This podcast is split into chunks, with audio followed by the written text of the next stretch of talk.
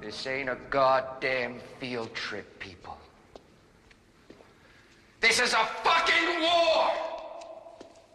I'm not down in this cave for my health. I'm down here on orders. Your orders are to facilitate the job of this scientific team.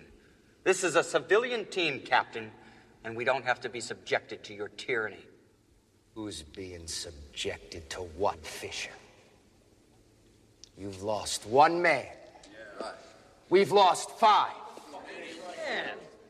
Where does it say we gotta keep those dumb fucks next door to where we sleep? Where does it say we should do any one thing but shoot the mothers in the head? We don't have enough ammunition, Captain, to shoot them all in the head. Time to have done that would have been at the beginning. No, we let them overrun us. They have overrun us, you know. We're in the minority now. Something like 400,000 to 1 by my calculations. I haven't eaten. Is there food? You were supposed to be here at 7 o'clock sharp, mister. I know. Sarah told me. I'm sorry I couldn't break away. Is there food? Listen, egghead, let me bring you up to date on Excuse what's me. been. Let me. Excuse me. Is there food? I'm running this monkey farm now, Frankenstein, and I want to know what the fuck you're doing with my time.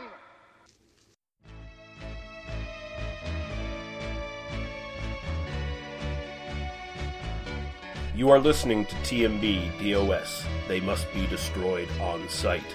The following podcast may contain adult language and discussions of an adult nature. Spoilers for the films discussed occur often. You have been warned. Now, take it away, Dr. Rausch. They must be destroyed on sight.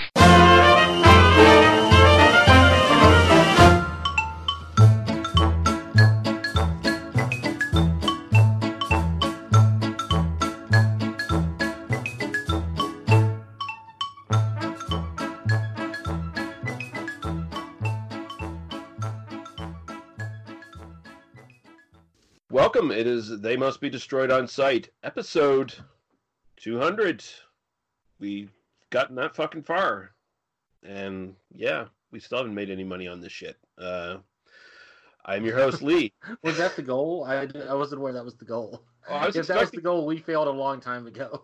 I was expecting to be a millionaire by now. I don't. oh well, you know. I mean, I, I, I saw I saw uh, Marc Maron, and I was like, well, if he can do this shit, I can do this shit, and that was my Yeah. goal. Yeah. Unfortunately, instead of uh, telling uh, really amusing anecdotes about the history of comedy uh, with like the top comedians in the world, uh, you invited me, and uh, that was really your fundamental mistake.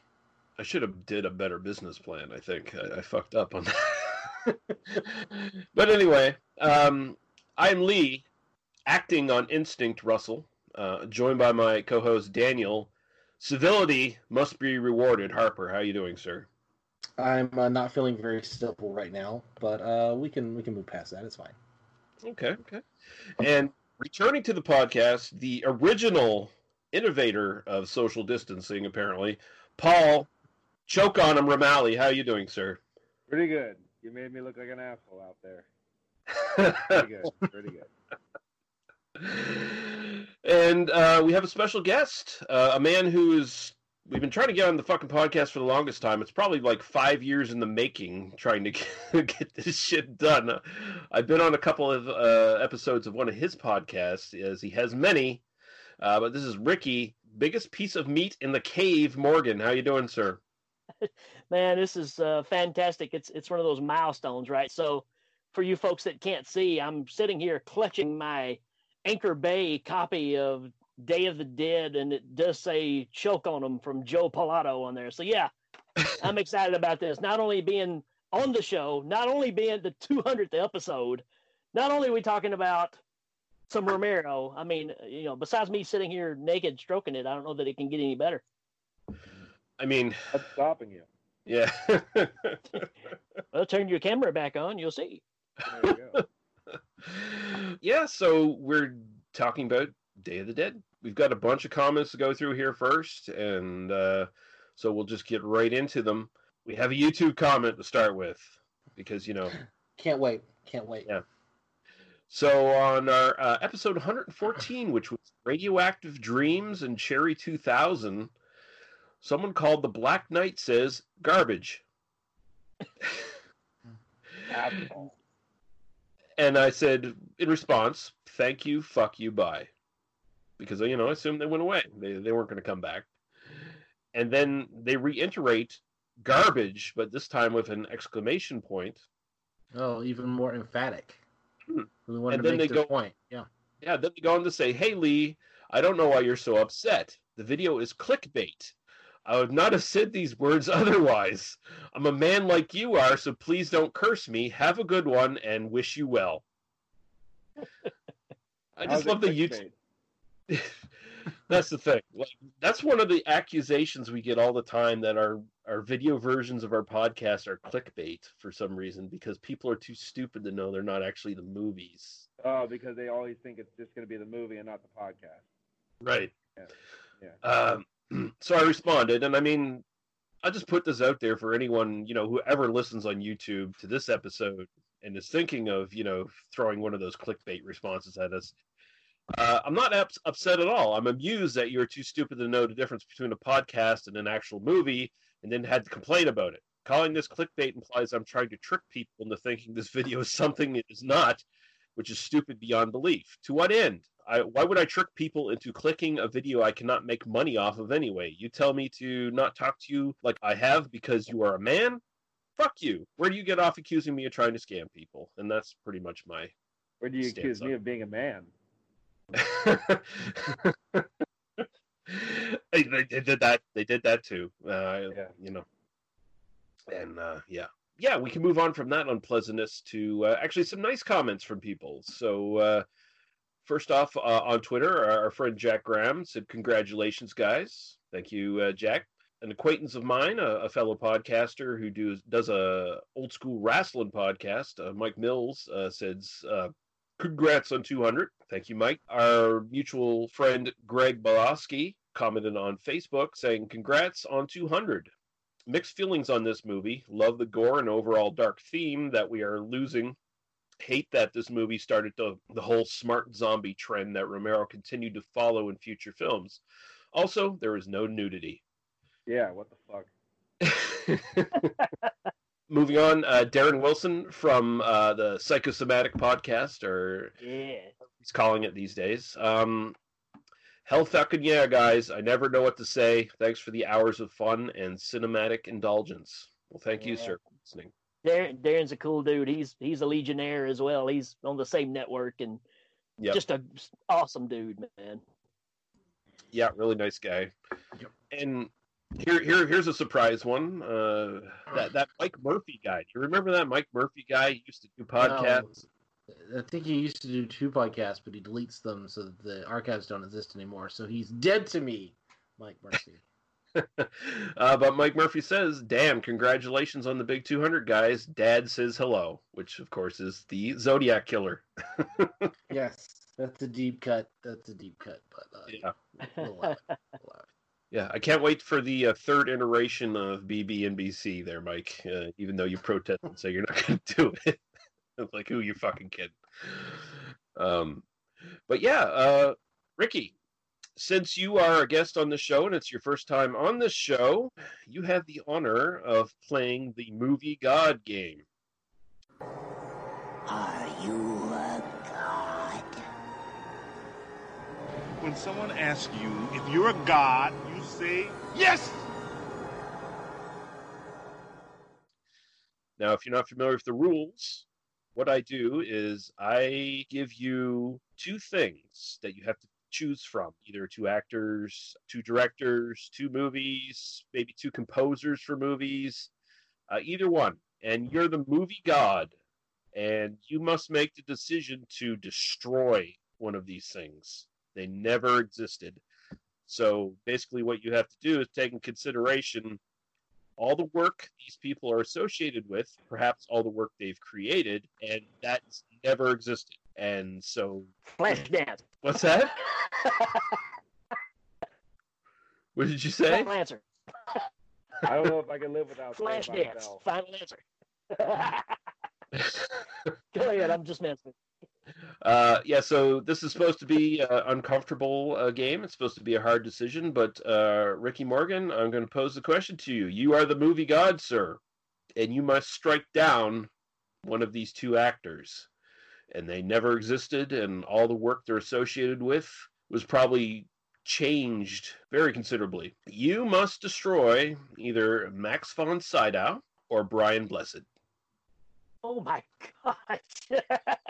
Damn you. uh you know, you, it's got to be Brian Blessed. I mean, you can't you can't take Max von out of out of all of his work. That easy, huh? You just gonna wipe him out? Yeah. Damn, I, I, I got you with this one. Uh, if, if Max people would are, have been dead if it was me. what did you say, Paul? Max would have been dead if it was me. Really? Yeah. I don't know, I can't live man. without Blackadder. Blackadder's pretty awesome. Yeah. The, the, the thing was, I was thinking, like, uh, you know, um, I know what you're thinking. that's the Hail Ming Power Hour. Um, I was thinking, man, I'm I'm gonna make him. Re- No, Stop no. Vultan or no Ming, right? Yeah, Yeah. I got you. Wow. Um, applaud But he was right to the point though. It was that was death, immediate. That was that was quick. Very Ming-like, actually. You know, when you when you think about it, yeah. Uh, Yeah, I just I think about the impact of a lot of Sydow's work, the way that it's built up. And Bless isn't a joke either. Don't get me wrong, but I just think the overall impact in the movie world, you've got to go with Max von Sydow. Yeah, um, I, I can't disagree, uh, and I applaud you on your swift and cruel death of uh, Brian Blessed. Uh, but yeah, no. Be well, with him. Gordon's alive. Maybe that's the problem is the boss Nass thing from episode one. So that kind of made me say, yeah, I can I can drop Blessed there. All right, all right. Yeah, the thing with Brian Blessed is he ends up marrying Peri and uh, Doctor Who, and that's the uh, you know that's that's really the peak of his his life, honestly. You know. Yeah, yeah. All right. Out of my way, dildo! Okay, folks, just cutting in here really quick before we go to the break. Um, I got a audio message from uh, my good friend Gary Hill of Cinema Beef Podcast. I spent literally a half hour testing things out to get this to work in Skype. And once I achieved it, I totally forgot about it once we got into the recording and failed to actually bother playing the bloody recording for everyone else to hear in Skype. And I apologize for fucking that up, but I mean, if you're listening to this podcast, you'll also notice that uh, Skype was not kind to my microphone, and I had to do a lot of editing just to get the distortion down to a, an acceptable level. So I'm just a moron. But anyway, Gary Hill sent this really nice message, and we're going to jump over to that. Thank you very much, Gary. And uh, check out his podcasts. He's great. Legion Podcasts. You'll find Cinema Beef. You'll find all this other stuff. Cheers. Hello, they must be destroyed on site podcast. This is uh, your friend, well, hopefully your friend, uh, Gary Hill, sitting here in the nude, thinking about Nazis and Daniel at the same time. God, that sounds sexy put together, man. I'm gonna tell you right now. Mm. Um, no, I'm, I, I kid, or am I? You, you don't know if I am or not. That's the magic of wonder of podcasting. We could podcast in the nude, listeners. You don't, you don't know these things. This is a trade secret, but um, ah, that's enough of that. Though we're here to celebrate. Uh, they must be destroyed on site's 200th episode ever. Well, What a wonderful achievement that is! An achievement that I at Cinema Podcast have not met yet, but um, inching my way closer to that. And uh, yeah, but it is it is quite the achievement to be sticking around this long, doing all kinds of flicks that I would normally, some of which I would normally not watch, but you know, that's the the wonder and magic of podcasting is that you can turn on to things like the silent films you guys have been doing, and random sex comedies that you may have never heard of, and that's um, that's all fine. It's all fine. You guys give them equal love, and that, that's uh, that's hard to do with some of these flicks. But um, but um, I'm just here. I'm I'm, I'm rambling, of course, and to to to say happy two hundredth, and you guys are picking a real winner to do for your two hundredth. Um, Day of the Dead is is always awesome. I mean, you got Bub, you got uh, Richard Liberty as Doctor Frankenstein. You got, of course, the great Joe Joe Pilato, uh, late great Joe Pilato as Captain Rhodes. Always, always grinning, always yelling. Love it so much. My favorite of the series.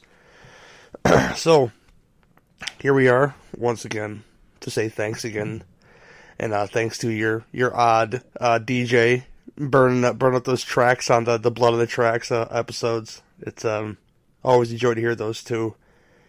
But uh, keep on keeping on and keep on trucking and keep on all that good stuff and congratulations once again.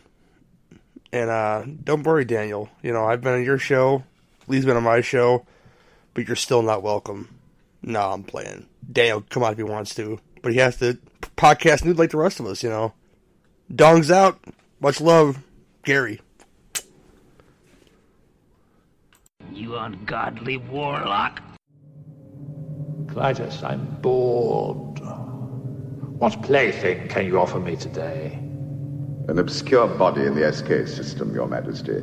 The inhabitants refer to it as the planet Earth. How peaceful it looks.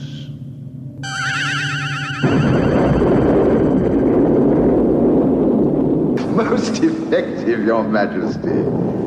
Will you destroy this Earth? Destroy it utterly. Send Rick and Danny in Wool Rocket Ajax.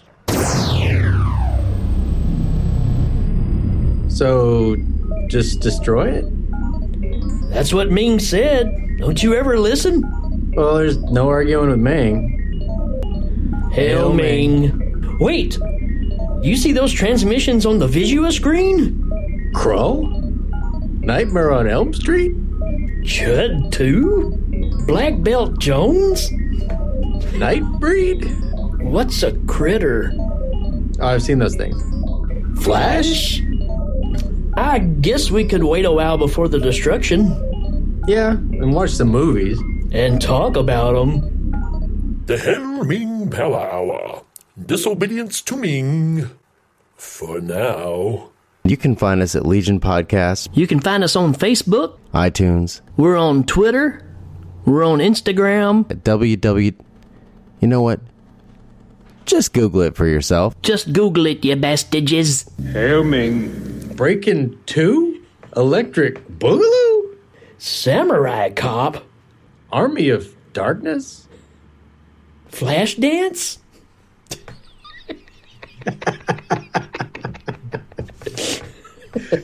We might destroy the planet if it's flash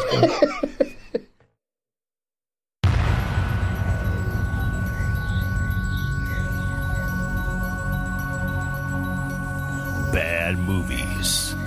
The world is full of them. From low budget crap fests to downright unwatchable. And only two men are willing to watch them all. So climb in and take your seat. This is Short Bus Cinema.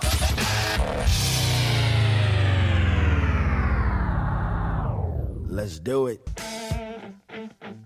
Hey everyone, this is Johnny Krug from Kruger Nation. And this is Rick Morgan from the Hail Ming Power Hour. And we have decided to team up and take you where no one has gone before. We're on a quest to find the world's worst movie, and we're doing it on the bus. Driving through cult classics in every genre to find holy grail of bad movies. So if you're looking for something different and more fun than you can stand, then climb on in. Short Bus Cinema is a proud member of Legion Podcasts. That's right, yo. Short Bus Cinema. We love to watch the movies you hate. You ungodly warlock.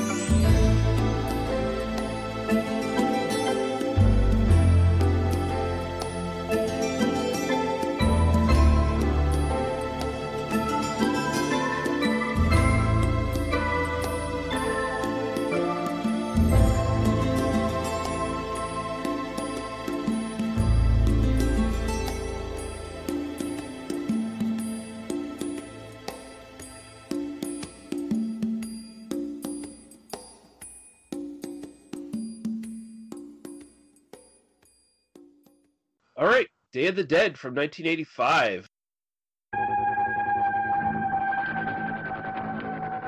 First, he created the most frightening film ever made.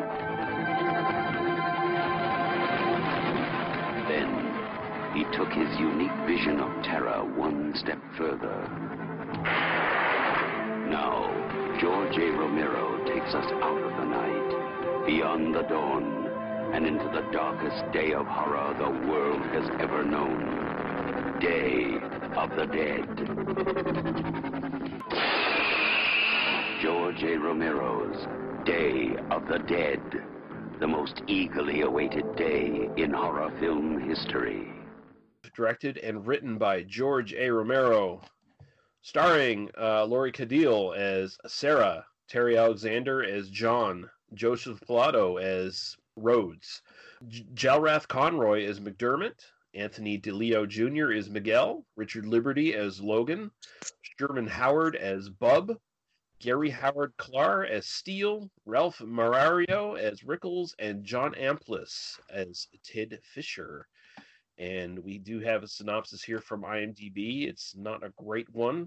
the dead have conquered uh, Earth, leaving just small groups of people out of their uh, clutches. One group made up of both scientific and military personnel hiding in a bunker somewhere in Florida tries to get in contact with other survivors of the zombie infestation, but find themselves quite alone in this new world. Desperately searching for a cure and therefore indulging in strange experiments to overcome this strange transformation in the zombies, the scientists lose the faith of the military, resulting in a against death while the zombies take over the facility. Only common sense can save them now from the Snoke, and I think you failed the Snoke. I think that's kind. I I feel like the Snoke might be 13 years old. I, anyone else have any thoughts on that synopsis? It was Um, certainly words. It was certainly words. Yeah. there, there was I, I can I can actually attest to the fact that it is a paragraph with proper sentences, but uh, that's about it. Yeah, we'll we'll just get into this, and uh, since uh, Ricky Morgan is our guest, we will start with him, and uh, just give your sort of general thoughts on the film, Ricky. this is one that of course you know with the release date of this one versus the the other parts of the trilogy you kind of waited around for this one uh, i was already a romero fan working into you know the movies that led up to this with the contract he had and the, and one of the three had to be a a zombie flick right uh, the, Mhm. the the follow up for these so to me when this is all said and done this is the uh, just the benchmark of what we've considered a zombie movie from this point on. It, it was the new standard of the way the zombies looked. It was the new standard of well, everything to me that everybody reflects on being fans of Walking Dead. You just want to say, well, congratulations, you just won yourself the right to say, hey, Romero made some really great movies, and you're just repeating the same ideas that came out of this flick. I mean, really, that's that's what it is. No, none of the other movies capture the the claustrophobic feel that this one does, and the fact of we think that we're in control of even if it's a few people in a room, we think we're in control, but you find out in the end you're absolutely in control of nothing. And I think that's really the meats meat and potatoes of this flick. You, you you take the zombies out and make it just a catastrophe film of any kind. And this one to me just says it all. It really brings out the ugliness in people. I think it's his darkest film. I think it was very innovative. Uh, It's just top notch. To me, there's there's no argument. To me, it, it's my favorite of the of the three in the the original uh, Dead trilogy. So Yeah, right on. Uh, Paul. Oh, hi, I'm here. Um, yeah, it's uh, it's uh, I would agree with a lot of what he said. Uh, it's really cool to actually see little tids and bits from night, dawn, and day in here too, with the people, the actors. John Amplas Mhm. is in here. Uh, uh, Lori Cardille, of course, you know the daughter of Chilly Billy that was in the, the first uh, Night of the Living Dead. You know, and then Right. Rhodes has his little road, uh, little play. I still believe it's the same people. I don't give a fuck what anyone says. I like I like that conspiracy theory. Yeah. There is Yep. that is Yep. true. It is is. Uh, I I wouldn't even be surprised if he stole the outfit. and you know, and he's not really. He's like oh, the ravenous thing. He's not actually really who he says he is, but you know, I believe it. Uh, it is definitely a dark film. I actually wanted it to be released later 'Cause I wish it was released in 1988. That way you could do the full 10 years per per film. Oh, yeah. I'm that Right. kind of a dickhead. I like that kind of stuff. But uh, yeah, it's a it's a good film. It definitely set like he said, it set the benchmark of what you know the what happens here, the way they look. The Walking Dead is a parody of this film basically. Um, Nicotero, of course, had a heavy influence on this film, and he's bringing Oh, it into yeah. everything else he does. Uh, it's not it's my least favorite of the three, and uh, it's it's okay. All right. uh, Daniel. Uh, I'm actually going to do something astonishing that no one who is a fan of this podcast uh, will believe, but I'm going to agree with Paul. Wow. uh, I, I agree. This is the uh, this is probably the least of the three. Um, I last saw this probably about ten years ago. Um, I've seen this one, you know, two or three times, and then watched it this afternoon. Um, I liked it a lot better than when I saw it before, possibly because I had like lower expectations for it. You know, what I always come to for Romero is less, uh, you know, kind of the, you know, the zombie horror stuff, and more sort of the the I don't want to say character work, but that sort of like the theme and the ideas and the and the you know the kind of socio-political dynamics that Romero kind of brings to this. And I've always felt like on that level, this definitely felt like a lesser film than either Night or Dawn. Being made in the mid '80s, being you know, there's there's, there's kind of clear like kind of the Reagan era is upon us, and you know we're mm. talking about the military-industrial complex. Although we're not even really doing that, I feel like this film really suffers in a way because it of like the time and place it was shot and like its budget. I could really imagine kind of a modern remake really kind of taking advantage of this like tiny group of people within this like cavernous structure with like death and decay all around them. And that's not necessarily that's not like a knock on the film as much as it like it, it's sort of like Romero always made the films he could make based on like kind of the resources he had.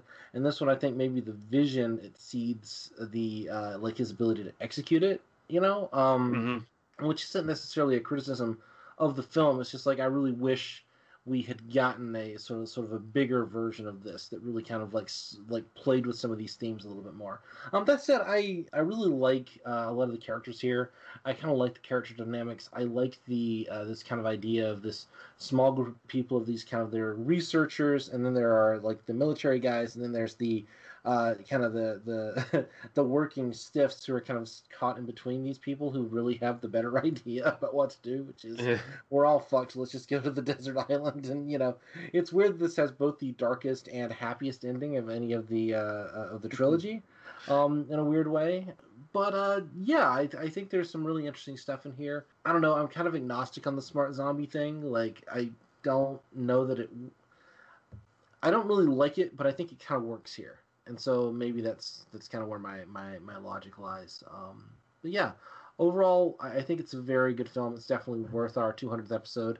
It's definitely not my favorite Romero, but uh, you know that's that's a really high bar to clear, right? So For me, I would probably rank this number two after after Dawn.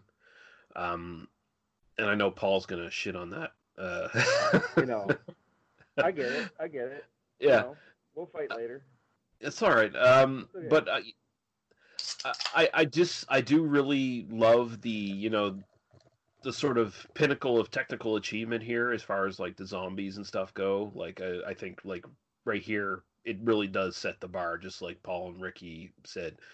I haven't seen zombies that have looked better than what I saw in this film, as, as far as I'm concerned. Even even if some of them are still cheap, like some of them are still like the extras in the background with the cheap masks and the and the gray paint on their face or whatever.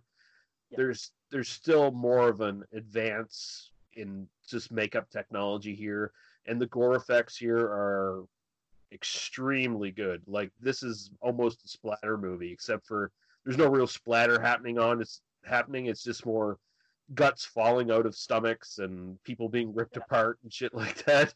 I think the biggest problem with this film is that it doesn't really touch a lot of new ground for Romero. Like it, it it's got all of his sort of same stuff he always sort of does in these films. Like he, you know, small group of humans at, at the end of the rope. Uh, there there's the conflicts in the group. There's a microcosm of society. Um, you know, there's sexism, racism, macho bullshit, civilians versus military authority, distrust of science. Those sort of things are in here and they're in the previous two movies to certain degrees, but I don't think he necessarily makes any new big points in this one that he didn't already make in the first two films, which is it, it makes it a little harder to sit through the first half of the film where basically it's just people talking for the most part. Like it, it takes a long time to sort of get to the money shots in, in this film. Um, that being said, I think the talking and stuff in this is like the actors they have here are the strongest that he's ever assembled for one of these Yeah. films. Well, it is definitely acting forward as far as like dialogue. It's a very dialogue heavy driven Oh, it's film. it's the it's the fucking scene chewing Olympics in this film is what it is. and that may be why I was drawn to it so much too, because it, like you said, it's just I mean, they're they're going full tilt here versus you know what we saw before. Not to mention the strength of our leading lady, which really we hadn't seen before. I mean, she's strong from the get go all the way through, and I, I think that's kind of a game changer too. And going back to what he was saying earlier about the smart zombie thing, this is kind of where it stops for me. All the all the movies that followed this to me were kind of a slap in the face. And uh, you know, how smart can they get? They're going to start using telekinesis and talking to each other with their minds and start, you know, telling each other what to do. It's just kind of ridiculous. But you run out of ideas, I guess. Um, this budget was supposed to be doubled, and it wasn't because it didn't get rated. So you pump another, you know, four or five thousand or four or five thousand, four or five million into this, like it was supposed to be. You were gonna have basically the ideas that are uh, Land of the Dead. That's was always the what confused me because like everything's going to get rated at some point in time. So why would you push for a no rating and lose half your budget? uh, because it's Romero and he knows that- There you go. Yeah, because people expect a certain level of not just movie making. Uh, I don't know that people really wanted a big budget Romero film. When they got it, look what happened. Everybody just kind of went, eh, you know. Uh, There's something to these, basically knowing that this guy kind of set his own rules and did what he wanted to do, kind of gave you that freedom to say, okay, let's see what happens. And that's why you get like the original The Crazies and stuff like that. That you know, if i i we can remake these things to death, but you're going to lose that initial rawness that they had. And that's kind of what I feel like is in this. I thought the remake uh, of, of of the Dead was really good. The remake of Day of the Dead was trash. But, we'll uh, get into that. but I think you guys are, uh, you know, th- this is a, it's it's one of those movies. It, it's kind of a split, and I think it is because of when it came out at the same time with Return of the Living Dead coming out. All these things are factors, but there's something about just the darkness of this and the attacks of the people and the acting, like you guys were saying. It really carries it to another level as far as a Romero film. If anyone Um, ever wanted to actually do this the right way and remake this with actually you know, actors and budget, I don't know. Yeah. Because uh, Yeah. that that one they released earlier was horrible. Uh, the Day of the Dead, the remake, it was really bad. Yeah. But I would love to see Jeffrey Combs as Dr. Frankenstein. To me, you see it. I mean, to me, there's no way that Herbert West wasn't modeled some way, form, or fashion after seeing this movie and saying, uh, Stuart Gordon saying, "Yeah, I need you to act like that guy." you guys touched on how dark this one is. This definitely is probably, I, I would say, Romero's most sort of like nihilistic film because, Yeah.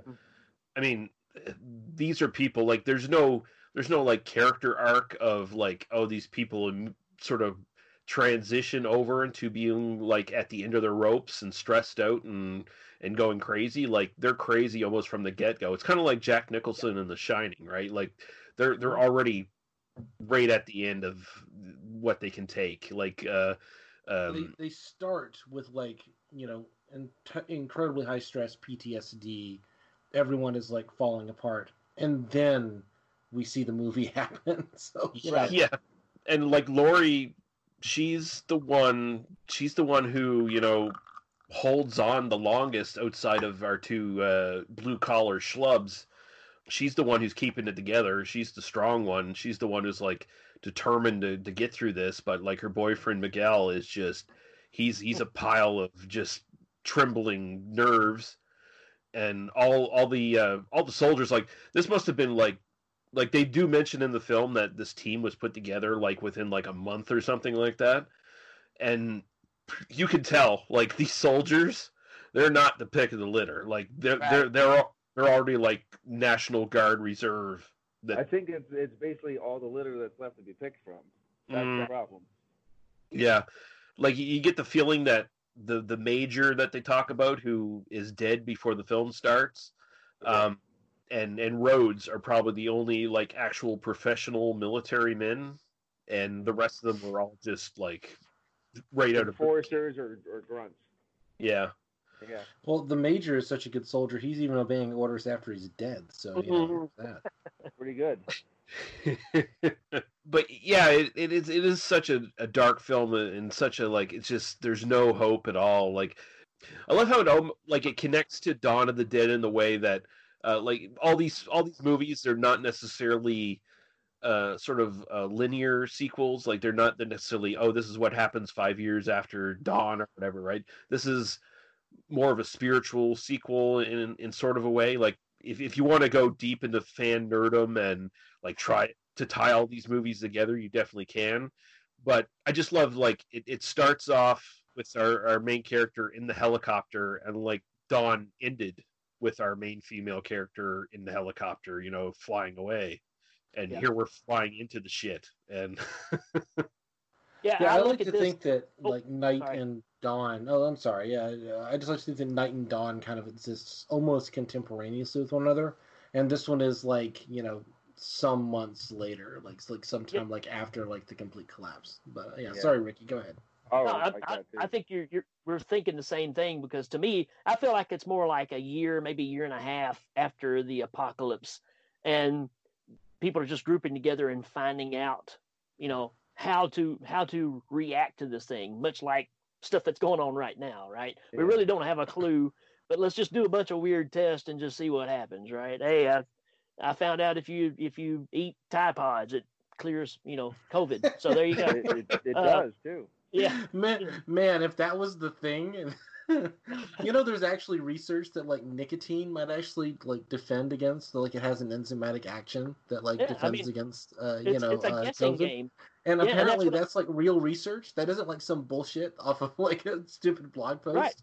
Like it's like Jesus Christ. So like smokers are like eh, you know somewhat not immune, but like less uh, you know like that's the just kind that kind of like the world is just fucking with us. Like the universe is fucking with us. well, I I mean, always if, say hookers and the hookers and blow is the answer to everything. So pretty much yet again, Keith Richards is going to outlive us all. What, right? Hey, what's funny is on the last episode of Hail Ming, we had a, a buddy to do a commercial, and it was called Keith, and it was Keith's uh, hand sanitizer. So made out of his own blood. You know, Keith Richards' blood is your hand sanitizer. I always liked it in uh, Dawn when you're watching Dawn of the Dead and they're flying over John um, a little bit out, out the Johnstown area, and you can see the people having the party down there and they're walking through the fields uh, killing the zombies. I always think like in Dawn that's like a homage. You're driving over the end of night. Yeah, it's Yeah. not Yeah. over yet. You know what I mean? That kind of talked concept. about that uh, our Dawn Or episode, flying, like, rather. and I mean that that makes sense to think, you know, like uh, basically night and dawn sort of happen within the sort of same time period because that's just Mm-hmm. you know like the sort of end game of Night of the Living Dead is is shown in Dawn there. Like that's the last sort of bastion of you know the rednecks cleaning up the zombies before shit really hits the fan, kind of thing. But look at how far it's gone to where now the experiments are put on actual, you know, military people. And so that's how far down the chain we've gotten now to where, well, it's only live people we got left. Let's, you know, inject them, but just doesn't see what happens. So, I mean, it's, I, I think that's the, the, the thing that always stood out to me is like, well, we're, we're down to just what we're surrounded with. So, and that creates that, that, you know, the, the tension between Rhodes and, and Dr. Frankenstein, right? I like Frankenstein too because I always felt like he was like actually a realist. He's a rational realist, even though everybody Yeah. says he's crazy. But the way he acts and talks, it's like, no, he's right. You just don't want to accept the fact he's right. He's the only one that's focused. He's not letting his, his emotions control anything he's doing. He is looking for a cure or a Well, coexistence. he's, he's he's doing that, but he's also like, you know, I'm looking for this thing that like if we had like a million people to do, you know, like he, he's not looking at sort of the amount of resources he has. He's sort of just kind of like lost in his little mad scientist world, and like Right. completely, um, you know, that that his like scientific um, focus, which I agree with, is not like tempered by you know kind of a, uh, a knowledge or a, a, a sort of like an empathy for the people around him, and uh, you know that is uh, pretty realistic. is what I think we would see with this guy. I think uh, Frankenstein. I think uh, uh, Richard Liberty is my uh, uh, the best performance of the film. Um, as much Yeah. as I do like uh, Lori Cardille, um, uh, I think Richard Liberty is, is phenomenal. Well, he, when he when he walks into like one, one of the initial shouting matches, might have been the first one, as, as yeah, far as I that, in that like, little conference room, you know. Yeah, he- he- he- I like to think of that as the Reno 911 scene, you know. like like he like they're all shouting at each other and shit, you know, and uh Rhodes is just going off off the fucking hook, and he he just walks in late. And he's like, "You're late, Frankenstein." Yes, I know. I, I couldn't be taken away from my work. Is there food? And he repeats it like several times. Is there food? Is, there, something to eat? And then you know, and then Plato finally just snaps. I'm running this monkey farm now, Frankenstein, and I want to know what the fuck you're doing with my time. And Plato's still like, dude, I need food. Like, what, what's going on? it, it does it does make you wonder like who is actually like making the food and cleaning the uh you know you know it is one of those like there are people unseen even here even though we're it's supposedly told there are only like so many people left or whatever Well, but yeah, he's got, bunch of, he's got a bunch of buds cooking and cleaning back there. no, I, I figured it was you know there's like uh, it's established after the uh, the major died uh, off screen that there's 13 people left in this place, and so I'm thinking I'm thinking there's not even cooks. They're like they're just taking from MREs or whatever, you know. Uh, yeah yeah yeah or they've got like a bunch water. of canned food they're just like throwing in a you know microwave or whatever Yeah, well because- 85 they would throw it on a stove but Hey. I ate, I ate spam out of the can today while I was watching a, a movie, so it happens.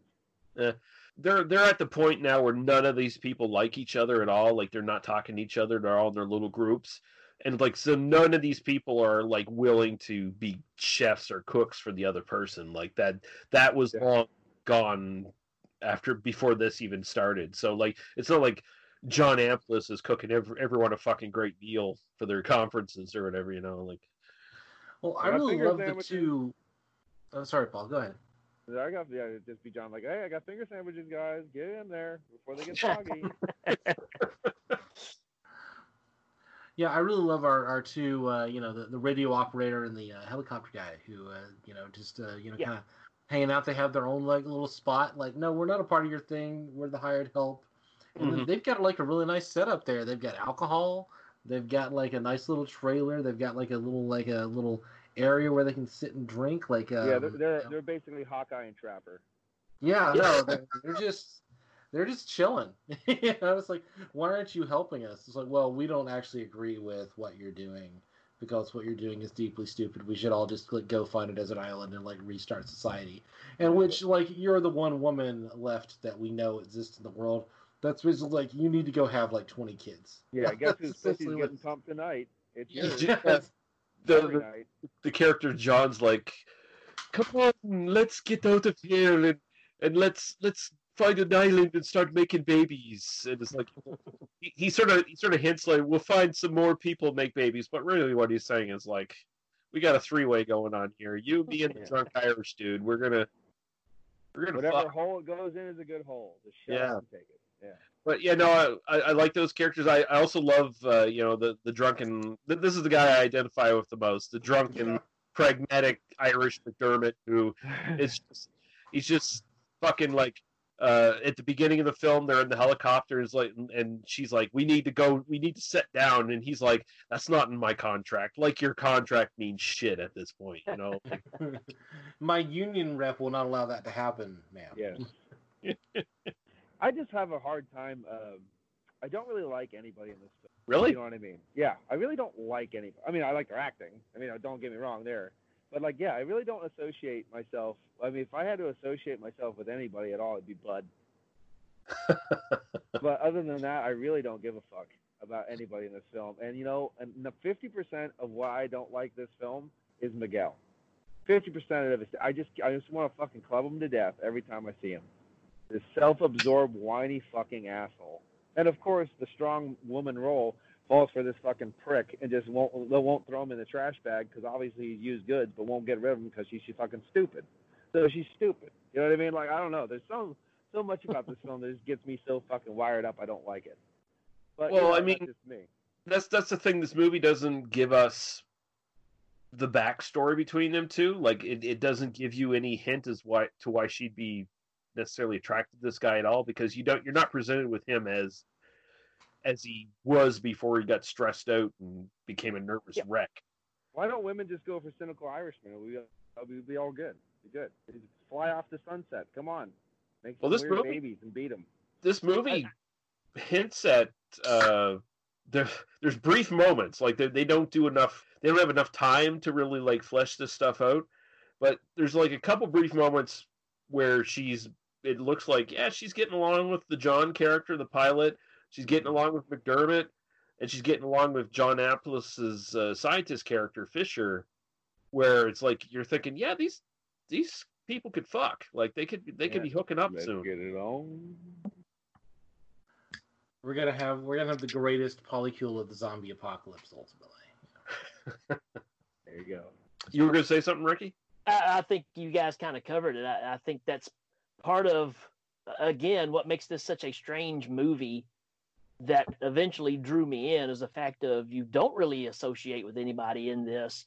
But if you were in this kind of situation, you're no longer who you were, you know. And I think that's really what it's showing. And like you said, the backstory of of Miguel, maybe there was a time where he was a stronger individual. Who knows? But you're you're seeing people crack at the seams, and they're all crashing at the same time.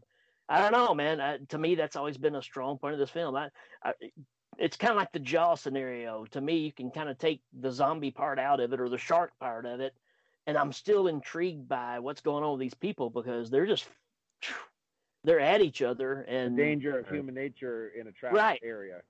right. And you know, being being confined like that's going to bring out the worst in people. and, I And, mean, and half the people in the film didn't die because of zombies.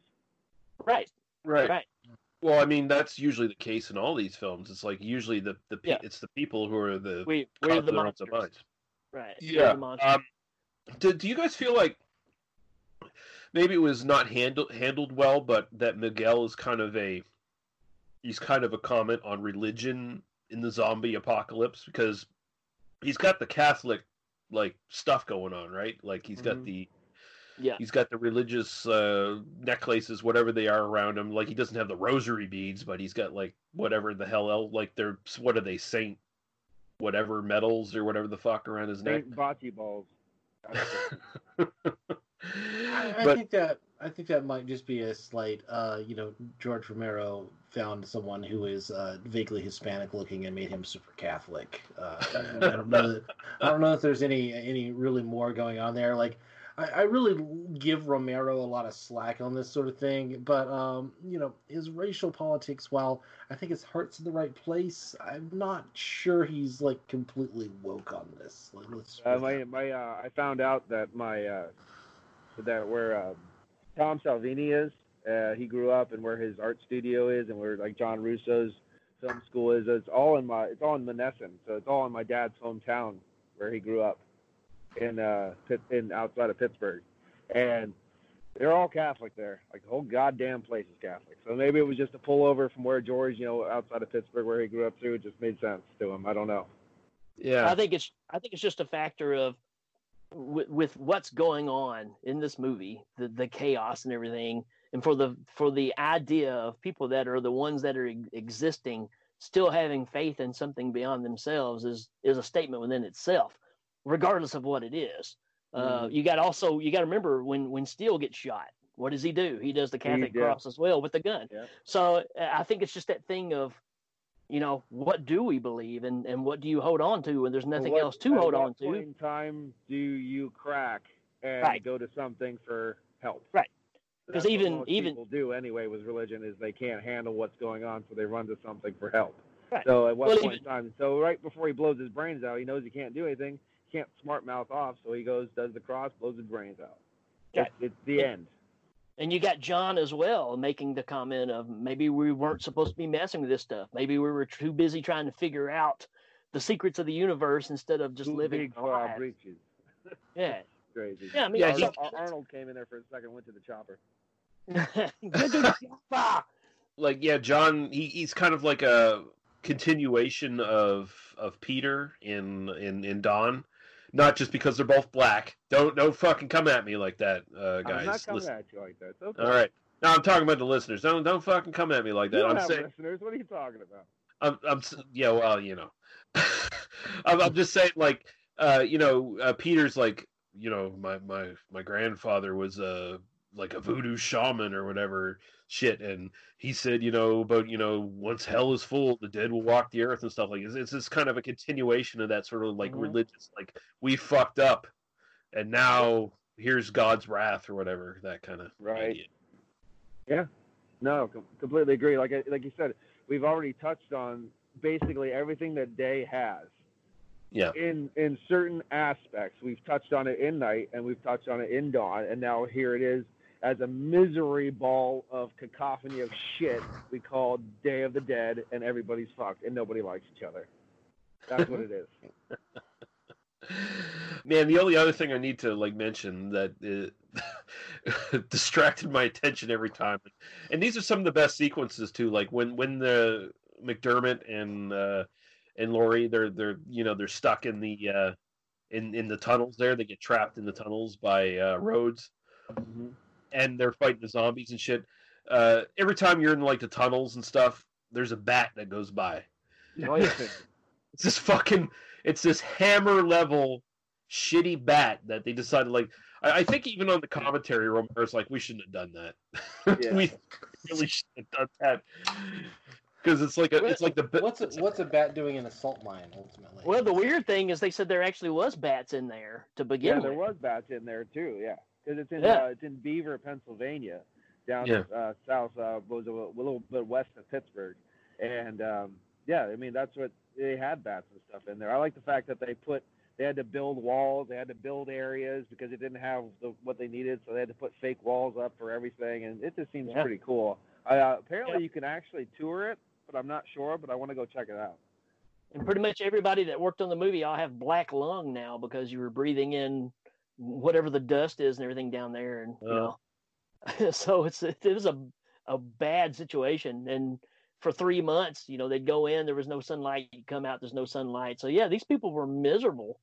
well yeah And they they slept in there like Yeah. a lot of them did at least. So yeah. So it, it really, uh, to me, it just captures that, man. I, I, I again, I, I can see why. Yeah, just keep the camera rolling. Act like that. Act over the top because that's kind of the situation is. It's it's almost like they uh, just they just point to like the grips and go, see what that guy's like doing in real life. You need to act like you're doing that.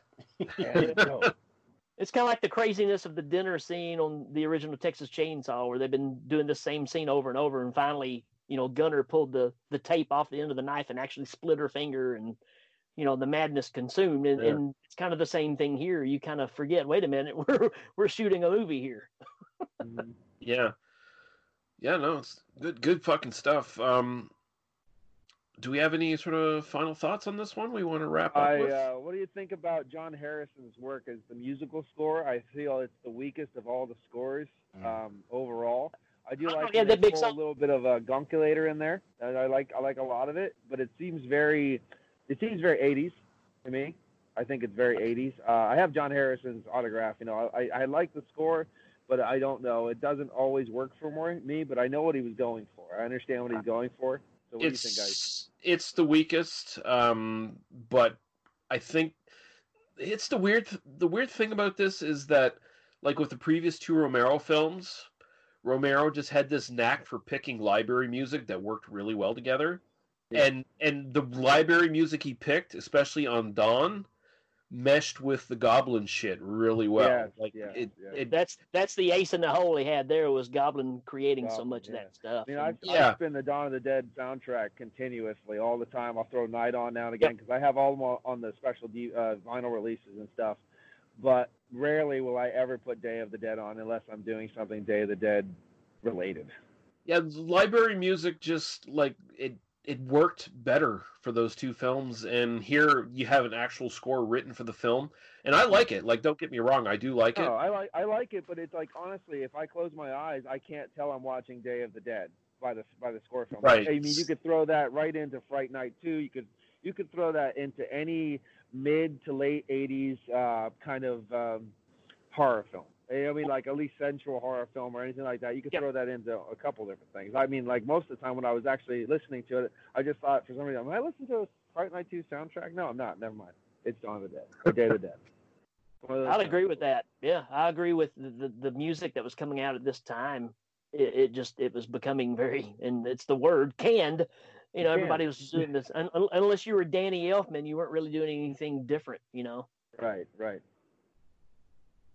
What about you daniel Uh, I don't really have thoughts about the score. I, I did want to talk a little bit about the, uh, you know, we are recording this in like mid-April 2020, which who knows what history, like who is listening to podcasts in five years. But, uh, you know, we are in the, the, hopefully the, the end of the coronavirus, uh, moment, uh, but very likely the beginning. Um, yeah, it's a complicated thing to kind of like try to predict. Anyway, complicated. Um, I feel like that these uh, films, like I, I've read like sort of like Twitter threads and like articles from people, kind of like talking about uh, you know kind of zombie movies and how they uh, completely fail to kind of predict the way that people respond to these kinds of things. Like first of all, like uh, zombie films that sort of exist. I mean, not necessarily the Romero zombies, which are just kind of risen from the dead, like everybody who dies becomes a zombie. Um, but certainly the the kind of like a bite turns you into a zombie, uh, Right. and you turn within like a few hours a zombie. That's actually like a, a pandemic that's almost like uh, uh, you know ridiculously easy to contain because uh, it's very easy to know who's infected and you just like isolate them and like until they die or whatever they're this gonna do. Hidden. Right. Yeah. And and but also like so much of like kind of what uh, we kind of think of in these in these kinds of films is like people turn to violence, people turn to anger, people turn to um, frustration, and um, uh, the reality is that like you know what what do we actually see in this in this crisis is like you know people sharing ways to make masks online you know like people making hand sanitizer in like bulk uh, for free and I like have to deal it with a lot you of um, people that are angry though because of what I do and uh, Sure. telling people and stuff. And people, I mean, when especially when you live in the backwoods nowhere like I do, people do not like anyone fucking with their shit and Yeah, fucking sure. with the way they do stuff. And there's a lot of frustration. And it is kind of creepy too, because I'm putting on masks now to do stuff, and I'm like, "Oh, this is the world we live in. Oh, here's the new world order." I don't know. It's just creepy. It just it's a creepy feeling, Well- and it feels like you are walking every day. Every time you walk open, like, okay, this is a horror movie I'm in now. Oh, this is different. Especially now, my wife and uh, my ex-wife, rather, my kids are quarantined now for from exposure, and I haven't seen them for a week and a half. And uh, my aunt and uncle have have it. You know what I mean? So it's a really creepy world to live in right now. So here's here's the thing coming out of that because I, I like what you're saying here because you know well we're we're being more friendly we're helping each other out yeah we are now but it gets if you Yeah. get to where there's no food there's no way to get food then you get to where hey what if we find out that you know just because you've had this and you got over it people start catching it again and again and again you will see people reacting in in a way that's more of a survival tactic versus Right. No, us yeah, being Well, down, civilized. down, I, down. I Yeah. think I think here's here's here's what I'm kind of trying to suggest that the like the idea of like a survival tactic, the idea that uh, you know what you need to do is stock up on guns and uh, shoot your way through the through your problems. Um, that too. gets sold by this sort of like uh, for-profit survivalist, uh, you know, kind of literature, um, is actually uh, not the way that the best way to solve these problems is. You know, Right. and that like the you know the the, the people that are going to get through this, like if we do get to a like truly desperate situation in which supply lines are cut off, in which we are all like, it's going to be like the people who help their neighbors and the people who like know how to grow food and the people who can uh, you know actually like help people uh, those are going to be the groups that survive and Here we like are, right, right, when they're talking about a lot of stuff like that, though, and I can see, you know, I know a lot of people who talk like that, think like that, blah blah blah, the whole deal. But I guess they're in that like a lot of people in Day of the Dead. They are in a self. They might be near other people at the moment, but they're still in a self-absorbed mentality. Yeah, Like, yeah, these sure. Guns will he- these guns will help me. Fuck you. I'm not here to Right. solve your problems. I'm here to Right. live. That, Well, they're, that's, they're not here to that's help the fundamental. That's the fundamental thing is that like Yeah. these people in the film are absolutely like you've kind of got these like kind of three separate groups, and these kind of stand in like there's the military, and all they know is like how to shoot things. You've got the scientists who have, I think, good intentions at heart, but who are ultimately kind of like lost in the paperwork. Well, there's Uh, even competition between the science. Right, and even, and even like competition there, and like there's the kind of complicated like social dynamic, and then you've got your kind of working class guys who are just kind of like, look, uh, just run, just just go find a place where we can fish and we can eat and we can kind of rebuild something. Here's my diagram. We have legs. They're here. Use this. right, exactly, And- and- exactly. the other side of that too again why this movie to me is is just might makes a lot of sense is because look at again kind of where we're at and who do we look at for leadership we're looking at our governments and who does the government depend on to enforce the laws? Are they going to use their military? They're going to use the, you know, their weekend warriors, all this stuff. Well, what happens when they lose the control? And I think that's the problem that's very, very dominant in this movie is what happens when the ones in control are no longer in control? What does that mean for the people that are not necessarily there because they want to be? That's just the way mm-hmm. it fell, right? And Yeah. that's again, that's why I think this thing stands out because you're at a point now where most, even all your militaries are gone. You've got handfuls Yeah. of people left, and you know, yeah, your gun is going to be your best friend because you don't trust any of these people because Well, they're just wacky as you is, are. uh, there's no real like structural idea of like how it is. We understand it's shit outside, great, but we don't know how many people are left in the world and stuff like that. Right. We don't know the infrastructure. But the comical thing to me is you're assuming the infrastructure is no longer there. Right. So the idea of these guys acting military is kind of funny because there is no military. There is no military, but Yeah. they're staying But grouped at the together because of the that's all they know. They're the guy with the gun. Right. So they Exactly. still win. It's one Yeah. of those kind of mentalities. just sort of capping off that conversation, uh, going back to our real world shit with this coronavirus stuff. Um, it's it's it's bad, and Yeah, it, it, it, it definitely could get worse. And uh, seeing people, you know, uh, helping other one another is pretty cool. But I just kind of wonder, like, how much of us are going to revert back to dicks once this is all over. You know? Oh no, it's definitely going to revert back to dicks. That's why uh, I was uh, I got some slack handed to me because I'm a mouthy fucker, and um, we had a conversation. And I said, hey, you know, I've told people for the longest time. I, I'm a man of principles, and I said 98% of this world needs to be killed. Now that we do have a plague going around and people are dying, I can't I can't flip the script. I got to stick to what I said. I still don't fucking like you people, and I still want you. I still want most of you to die. How is up to you. But I'm just saying, I still don't like any of you. Like I'm still a dick. I'm still a narcissistic bastard. Well, you know, I I can't necessarily disagree with that. Yeah, yeah. There's so many people that are be like, well, I hope, I hope, you know, I hope no one gets hurt or this or this. And I was like, I, you- you're just saying about how you hated everybody and you wished everybody to die. Why, why you change your, why you changing your attitude just because the, the outside influence has changed? I was like, no, fuck you. I still don't like you. Yeah, it's it's good. I, I stick to your own, you know, stick to your guns, man. But at the same time, you know, then you know what to expect because you're not going to start being nice now, and then when everything goes, you just go back to being an asshole. You know what I mean? It's kind of like uh, kind of like don't- it's kind of like people who start speaking uh, nicely about real dickheads who've died. Yeah, exactly. No bullshit. I don't like you. I didn't like you then. I don't like you now. I'm glad you're dead. Fuck off. Mhm. Exactly how you have to be. Uh, I'm, I'm just like, why hasn't Henry Kissinger gotten this? Wouldn't that be nice? Yeah. Wouldn't that be a silver lining for all of us? Isn't that, If that Henry weird? Kissinger. Like, do you actually have the the? Is he still alive? He's still alive. That What the fucker. fuck? Evil, evil pays. You get to live is- forever. is he like, the more drinking the evil you are, the the longer you get to live. And Is he- Henry is- Kissinger is the proof of that. Is he just like eating fetuses and stuff to survive? Like, Very likely, yeah. he's, a, he's in the H.P. Lovecraft novel somewhere. he must be. Like, Yeah. He's the resurrected or some shit. Yeah. Fuck.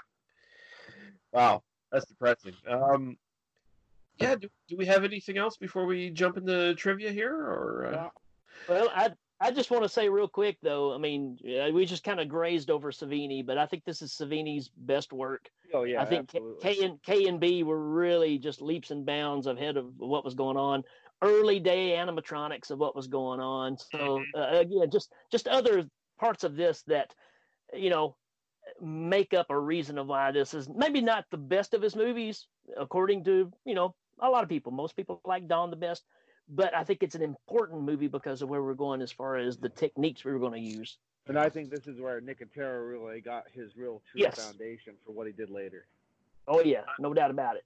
Yeah, for me, it would be a toss up between this and the Prowler as far as Savini's stuff goes. Dollar's fucking oh, Yeah. oh, when he pulled the knife out of the guy's head and his eyes roll up, I don't understand it. Yeah, That's awesome. it's pretty incredible. I love the drill on the guy's forehead. Like that's probably Yeah. one of the yeah. Well, I mean, I mean, and just that gag of a, of the zombie like leaning up on the table and all of its Yeah, guts all spilling out. fall Like, yeah. that Yeah. stuff's great. Yeah. Oh, and I love the uh, the um, the zombie where you just see his brain. Uh, Yeah. Oh, yeah, yeah. guy, and, and, and they, they nicknamed him Moose Clit. Moose Clit, yeah. thought was very nice. That's uh, I guess his name is Barry, and Barry was a very nice guy. He's like, "Hey, can I be in your sh- uh, your movie?" And I'm like, "He's like, I have the perfect role for you, Moose Clit." so there we go. Also, the uh, the shovel zombie, the one that uh, Yes. Cuts his head off and it's still alive because you know he, he he just cut the spine, he didn't kill the brain. So Right. yeah, yeah, no, no, great, great stuff. Again, like we, we were saying, like this is kind of like the the pinnacle of like uh, zombie movie making technology as far as makeup Till- and shit till- goes. Till 1990, when Savini did the remake of of uh, Night of the Living Dead, I thought those zombies were pretty hot. Yeah, they So- were good too. Yeah. some of them are great, but here's the thing: there's also a couple of them that are pretty rubbery. Like, you, like you, maybe you should have did a second take on one of those scenes there, Tom, if you had the money Right. to do. Whole budget. But uh, yeah, so as we alluded to, the original script for which uh, George Romero couldn't get budget involved the scientists living above ground in a fortress protected by electrified fences and a military living safely underground. It also involved a small army of trained zombies and the conclusion to the trilogy more brutal than the release version. This version became the basis for Land of the Dead from t- 2005. Uh, the budget for George A. Romero's original script was estimated at seven million, but he would only be given the money if he could film an R-rated film, and was told if he went ahead and shot an unrated film with no limits on gore, the budget would be split in half to 3.5, which is what he did. He said, "Fuck you," and that's what he did. Which is, you know, that that's just that's that generation, like, like that last generation of directors that were like editing their own films and shit, you know, from the Mhm. 70s, whatever, you know, like him and Carpenter and those sort of people, you know, they just like they were just like fuck you, we're we're not, and they all like dabbled in playing the studio game and they got burnt for it. So Mm-hmm. yeah. Uh, so uh, on the underground facility, uh, it was uh, Wampum Mine, which is a limestone mine near Pittsburgh, uh, and it was used as an underground storage facility. It's now operated as the Gateway Commerce Center, now called it a subsurface storage facility. And uh, I don't know if there's tours in it or not. Did, And come visit our new salad bar. Yeah. this way to Buffett. um, and uh, going back to the uh, sort of uh, fan theory here, although never confirmed, has been rumored by fans that uh, the character Joe uh, Pilato uh, played in Dawn of the Dead, 1978. In fact, Rhodes as a cop. Fans believe that Rhodes started as a cop, then later joined the army, and became a captain. Since no patches of time is given in Dead the Dead films, it's very possible that years lapsed between dawn and day, and that the Rhodes character could have went from being cop to an army captain. And I like that theory. Yeah. Like he he, fe- he feels like a guy who could have manipulated his way into becoming a captain, even if he didn't earn the rank. You know. Right. Well, especially as the as the system collapses, y- Mhm. you know, like that's that's kind of what happens. Is like, oh no, I'm a captain now. Congratulations, and and certainly he's not a he's not a good officer. Like No. he's, he's not. No. He's not Well, good at his job. Tell, you could tell, like, because you know most actual officers, you, they they have to do that whole. I mean, from what I've been told by people that were in the military, like you you got to do like you're you're raised with money. You get you had to go to like the West Points and stuff. Like you weren't just a schlum, like security cop that becomes a captain. You know what I mean? But at the same time, the pick of the litter when there's no litter to pick from, you get what you get.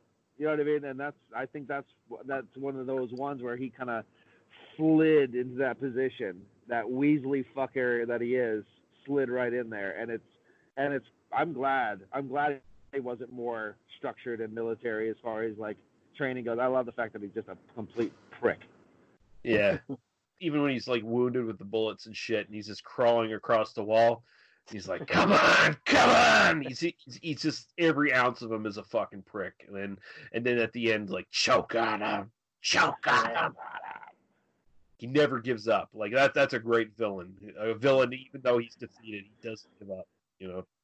Um, according to uh, Lori Cardille, uh, the first attempt to shoot the beginning dream sequence with the zombie's arms suddenly spring out of the wall and attack her resulted in the f- faux wall and many of the actors behind it toppling over on her. The wall needed to be completely rebuilt. This this time much more stable, of course. Yeah, that's that's fucking great. Glad she wasn't injured. Right after Logan tells the zombie that it needs to sit in the dark and think about what it did, and punishes it by turning off the light, a little bit of the Gonk music from Yeah. Dawn of the Dead Yes. is heard, which is cool. I wish they'd uh, done a little bit more callbacks to the Dawn of the Dead score, but Oh, yes. uh, yeah. And of course, George George A. Romero has a com- uh, cameo as a zombie in this, as a zombie pushing a cart in the foreground during the final zombie feast, seen from the waist down and identified by his trademark plaid scarf wrapped around his waist. Oh, there you go. Uh, remakes. Oh boy. Uh, Day of the Dead from 2008, which is shit. Um, it's got zombies that are, you know, of the trend of the time, fast zombies. I'm not necessarily against fast zombies, but these ones crawl up walls. Right. Uh, yeah, so they Like, became. Spider zombies. Spider Yeah. zombies. Uh, there's also an unofficial prequel, Day of the Dead 2 Contagion from 2005. And that's that's a f- I can't believe I watched that film. That's a Day fucking of the piece Dead of shit. uh, Contagion, I think it was. It was. the- I think it was that one. Someone that's actually the- took one of my uh, songs from my band Funeral Dust and made a music video out of it. Did they? Yes. Oh, I don't know if it's still on YouTube, but it was, and I was like, "Oh, that's pretty interesting." I think So they, they- probably got taken down because copyright bullshit. so they ripped you off and they ripped George Romero off. At That's the great. same time, can't, can't Because I, mean, I guess the Day of the Dead name went into like like it was cheap to buy apparently because I I don't think it was the same thing as Night of the Living Dead where it fell out of like copyright or whatever. Like I just Yeah. think it was, like they made that fucking movie and it's a piece of shit. It's absolute hot garbage. Uh, but then also, Day of the Dead Bloodline from 2017, which is also hot garbage. It's Me Too Zombie the movie, which is because there's this rapey zombie in it that uh, Oh, stalks yeah. stalks the lead a female character. He he starts out as a creeper in real life, and then he dies, and then he comes back as a zombie. He's Bub in this, but he's Bub who's a rapist, basically. Wow, which is that's like that, that would be like City of the Living Dead. He comes back and keeps touching little boys. That'd be pretty bad. but yeah, uh, the less said about these remakes and prequels and whatever the fuck bullshit, the better because they're absolute fucking it would trash. be nice if someone like did a proper one though, at some point in time. yeah, like there's so many great ideas in this film that could be expanded and done well. As you know, like, and I'm not saying it wasn't done well in this film, but I mean, Romero had his limitations with the budget, and that's the thing. Right. Still waiting for a Knightriders remake. oh yeah. Only if you cast Ed Harris in it, Right. and Tom he- I wonder course. if he's one of those. If you know, the- everyone, every uh, actor has one or two movies he wasn't the happiest to be in. I wonder what he feels about Knightriders. I don't know. I don't. I don't know if he's embarrassed about it. Like he was in Knightriders. He was in Creepshow. Right. I was about to say his performance in Knightriders is way better than his dancing in Creepshow. Yeah. Yeah. Uh, but yeah, uh, Ricky Morgan, it was an absolute pleasure to have you on, sir. Uh, it- Oh. Five years in the making, but uh, finally Yeah. great to have you on. Uh, please You were plug invited back. You were invited back Oh, in five years. Oh, thanks, man. Five years. Hey, I'll make it on episode 300. How about that? Yeah, no, it's it's a done deal. But uh, when we do Land of the Dead, that will be the next one. Uh, I'm, I may have to skip on that one, guys. actually, in a private talking, uh, me and Daniel was like, "Yeah, we should probably just not do that. we shouldn't Yeah. even." I, I, I Two do word have a review, fond- shit sandwich. I do have a fondness for Land of the Dead, but uh, I understand I'm probably in the minority on this one. But uh, yeah. Yeah. I tried, man. I sat in the theater going, "This is gonna be good. It's gonna be. Oh, that looked pretty good. That, yeah, no. uh, but but Ricky, please plug your uh, cornucopia of podcasts, sir. Uh, well, I'm trying to to to narrow it back down, narrow down the scope, and get to the meat and potatoes. My my flagship will always be the Hail Ming Power Hour. And no, folks, if you look it up, it's not going to be about everything about Flash Gordon. It's just a a setting. But we review just movies from the 70s, 80s, 90s, that kind of deal. Um, but the thing is, is pretty much everything about it is fake except for our love of the movies. But the synopsis is fake. The the ratings are bogus. Uh, I don't even know how to describe this thing. We're, we're just two guys that want to make it an entertaining show. I think we decided early on that people really don't care how smart we are about movies. They just want to be entertained. So uh, we do fake product placements. Uh, if you go back and listen to like the one year anniversary show, you might even get to hear a little Lee Russell singing some uh, Randy Newman. Just saying, it's out Yeah. there. that happened. It happens. And um, so Hail Ming is just fun. Uh, Short Bus Cinema is me and my brother Johnny Krug. Uh, and we're doing a show where we're looking for the worst movie ever made. And that movie is, uh, or that show is a ton of fun. Mhm. And Lee's been our guest on there a couple of times and brought some doozies to us. Oh, I got, uh, some, I got some good ones for you. uh, we just finished Miami Connection this week, so uh, it's uh, that's a lot of fun. We are all orphans. Dragon Sound. Uh, yeah, Dragon Sound, and uh, so we got um, House of Wax, which is kind of my horror show that I'm kind of bowing out of. I'm gonna hand that off to a, a new guy named Levi Garrett. Yes, that's his real name. Uh, so he's going to be taking that. So uh, again, I'm getting back down to basics. Oh, I do have a new show called uh, uh, "You You Know What's Cool" or "You Know What's Awesome." I'm sorry, it's still new in my head. Uh, you know what's awesome? All these are on Legion podcast, and that's with a guy named Billy Stewart from a podcast called Scary Dad, which is a great podcast as well. And uh, so, yeah, if you get bored, check them all out. We're pretty much everywhere you listen to pods. Um, yeah, that's that's all Yeah. I'm going to talk about. That. And we'll, we'll we'll link them all in the show notes. Uh, again, Ricky, uh, absolute pleasure to have you on. Thank you very much, sir. uh, milestone for me, man. I mean, so now if I get, you know, if I end up getting the the health issue here, then you know my life's kind of complete. oh, hey, all right. Uh, Paul, what's what the fuck's been going on with you? Uh, you still doing Maniacs Meet? What the fuck's going on? Yeah, we uh still doing Maniacs Meet podcast. Uh, both of the guys that I uh, I I do it with are under quarantine for exposure, so uh, probably won't be doing any in April. But in in in uh, May we're gonna fire it back up. We got to do our 50th uh, John Russo podcast, so that's coming up, plus other shit too. Maniacs Meet podcast on YouTube on the PA Brew News page, and then Maniacs Meet podcast on Instagram. Oil paintings by P. Romali, Facebook, Instagram and of course the PA Brutus bullcrap. I started another Instagram page called VHS Morgue on Yeah. uh, Instagram, and uh, it's doing pretty good. So uh, just taking pictures of my VHS collection. That's all. Yeah, cool shit. Uh, Daniel, where can people find you on the interwebs? I'm on Twitter at Daniel Lee Harper. I am mostly um, angry about uh, Bernie Sanders lately. Um, and uh, I do a, another podcast, uh, which, uh, again, I say this every time. Uh, I assume if you've been listening to this long enough, then you know that I do another podcast in which I uh, research obsessively and then talk about Nazis. And then sometimes they get uh, into my Twitter mentions and call me fat and think that I care. Um, yeah, that's called I Don't Speak German. Uh, I don't speak German.libsyn.com. Uh, check it out if you want to be depressed for the rest of the day. Um, although we do tell There jokes. So There you go. Yeah. Before we get into the last little bit, what do we want to do next? We're we're staying in the '80s. We've we've time traveled to the '80s, so Yep. We're gonna do at least like a month or so, you know, of I, worth I of figure I figure we'll do two weeks of 80s and then two weeks of 90s and then move back to the you know the 20s. I feel Okay. like that's the best option. That Uh, works for me. you know, Um, just to give us a little bit of a breather from the silence and immediate post silence, and uh, we can kind of talk about what we want to do off air because I, I know we've got some stuff to do.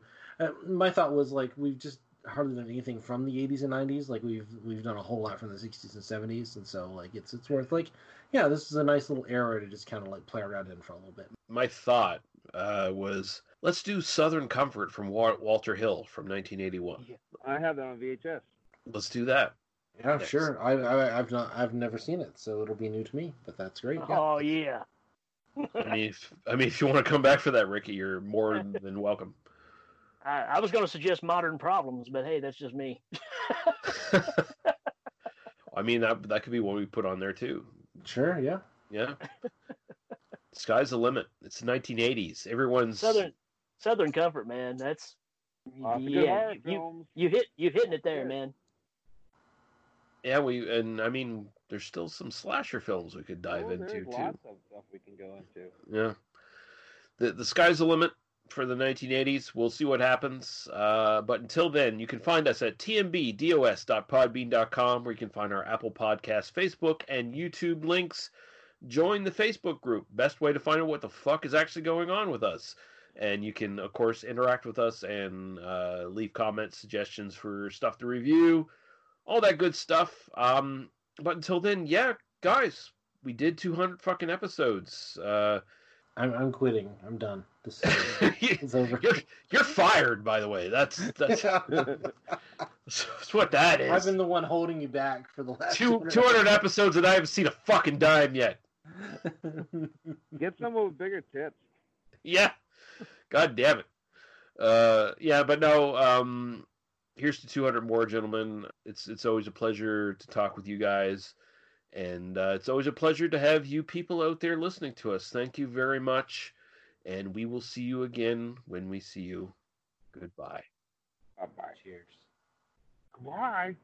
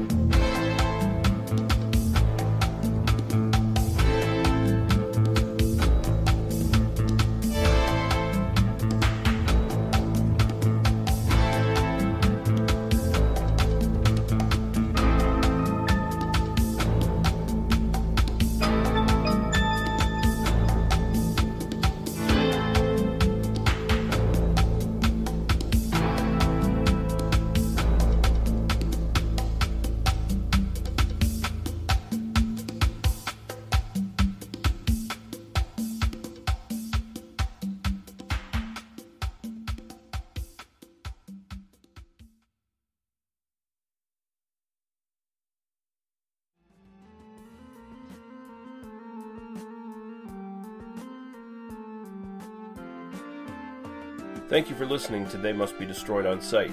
For further episodes, our Apple Podcasts, Facebook, and YouTube links, please go to tmbdos.podbean.com. Thank you. Drive through.